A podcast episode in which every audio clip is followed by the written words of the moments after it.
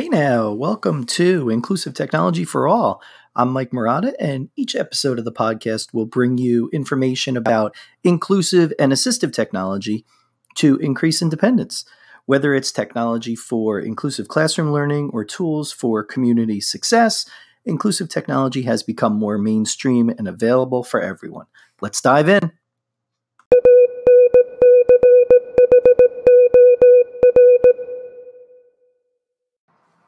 Wearables could be the next big thing in inclusive technology, and recently, Gus Communication Devices announced the first standalone AAC smartwatch called the Talk Tablet Speech Watch.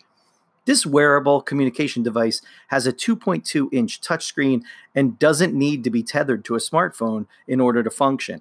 The Talk Tablet AAC app comes pre configured with the device, but the communication boards can be customized via the Talk Tablet app on a tablet or a smartphone. Simply make the changes to the communication board and wirelessly transfer the pages to the speech watch.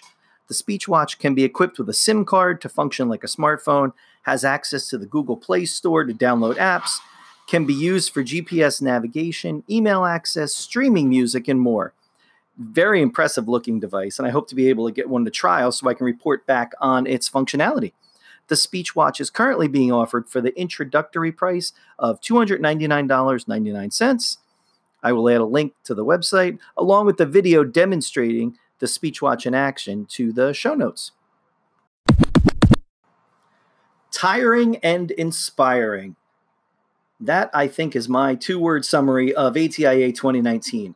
In this episode, I'll share a couple of the resources from the week, and we'll get to hear from two more friends who attended ATIA and left their reflections on the Flipgrid.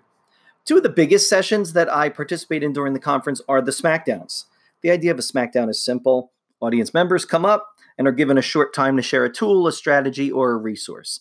These are my favorite types of sessions, participant driven, tons of ideas get shared, and everybody walks away learning at least one new thing during the hour.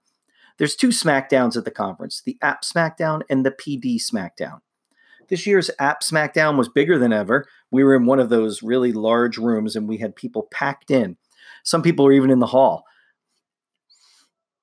as we go through, tons of ideas get shared, and there's no way I could go through all of them now. So instead, I'll just point you towards the spreadsheet we compiled during the session. The link for that is bit.ly slash appsmack19. Included on that spreadsheet is the name of every tool, a short description, the cost, and a link to learn more. The other SmackDown is the PD SmackDown, which might be my favorite session of the whole conference. Uh, the setup is the same audience members sharing ideas for delivering effective professional development. We organized this session around the four phases of learning described by Dave Meier in his fantastic book, The Accelerated Learning Handbook. The four phases of learning are the preparation phase, the presentation phase, the practice phase, and the performance phase. So many great ideas were shared via the Google form, and you can check out those responses at bit.ly slash PD SmackDown 19 responses. I'll put both of those links in the show notes. But for now, that's enough from me. Let's hear from Rachel and Charlie with their reflections from the week.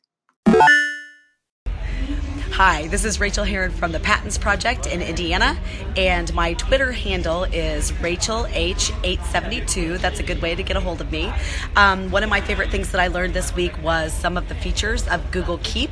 I am a Google Keep user, but I didn't realize that you could organize by hashtag, and so I've been crazily hashtagging all of my information this week so that I know where to find it and I can find it at a later time as I continue to move down my list of postings.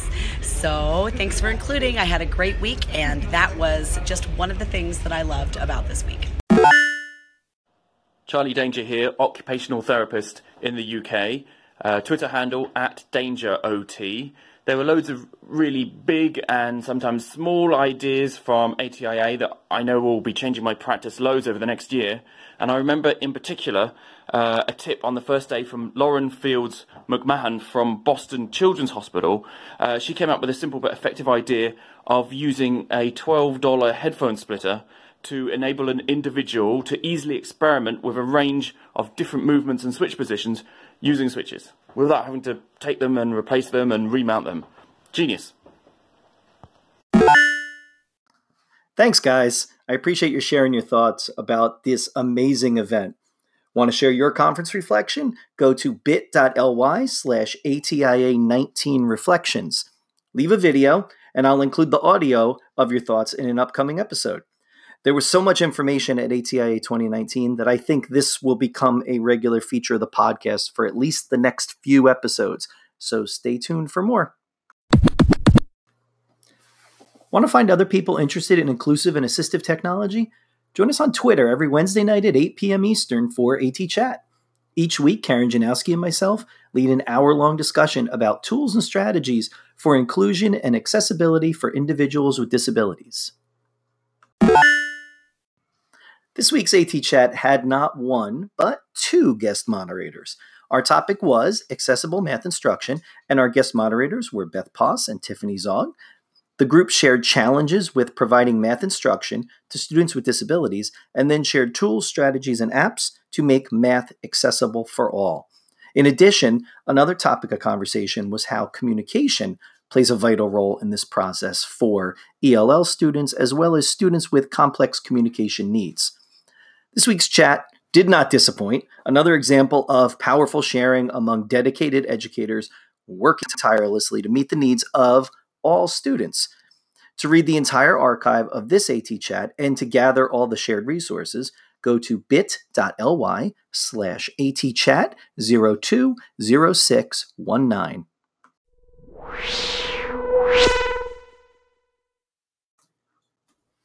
Thanks for listening. If you enjoy the podcast, please subscribe and leave a review.